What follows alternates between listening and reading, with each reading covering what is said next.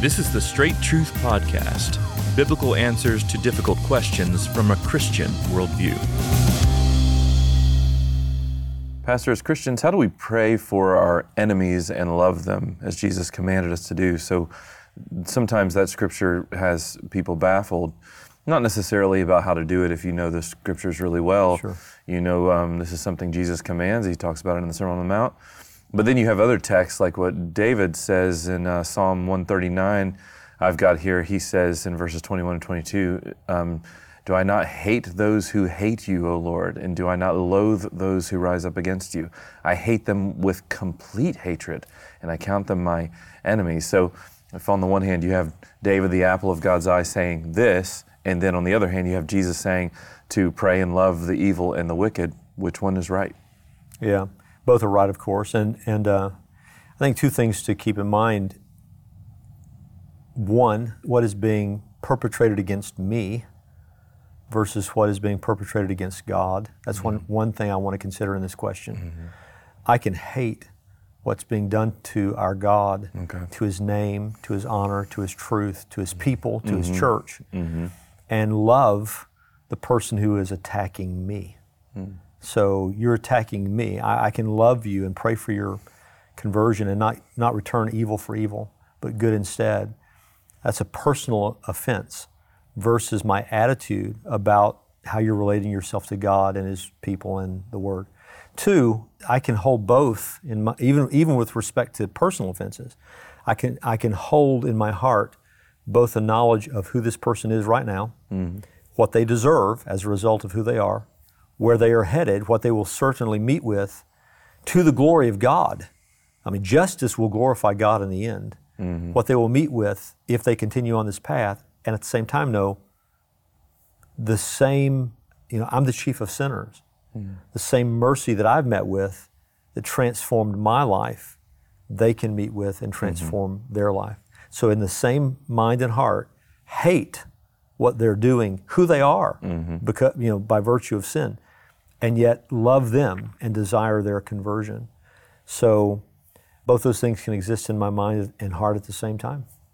So, the only proper, say, enemy of a Christian are those who are trying to thwart God's purposes, or is it just, or, or is it something else beyond that? Well, there's not a sin that could be committed that isn't some kind of attack on the purposes of God or the truth right. of God.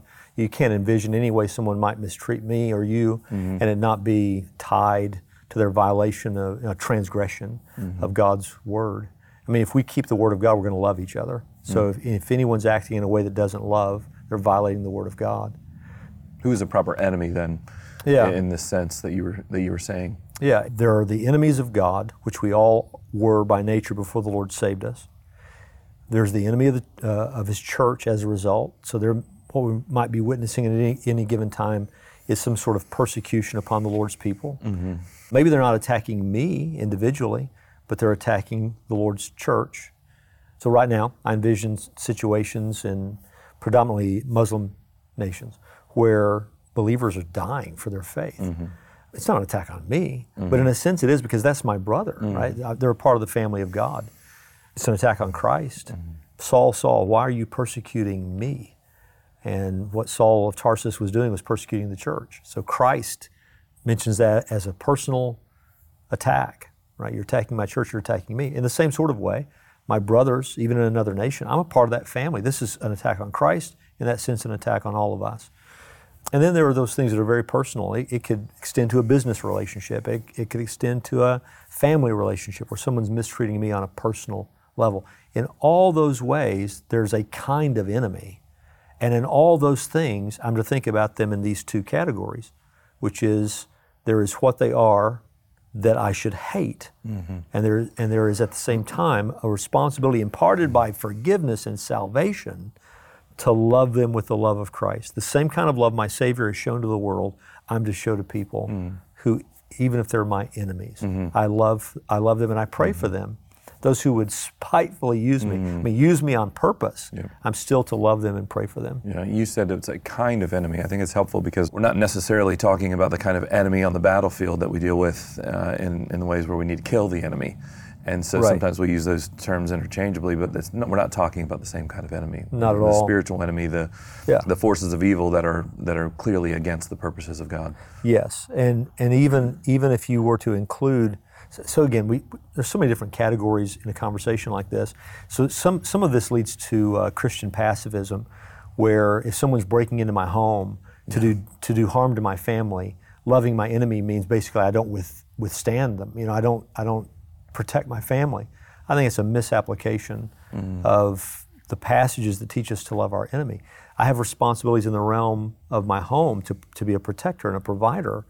Think about someone in wartime mm. who is sent by their nation to serve as a soldier. Can Christians not serve as soldiers? My answer to that would be I believe they can serve as mm-hmm. soldiers.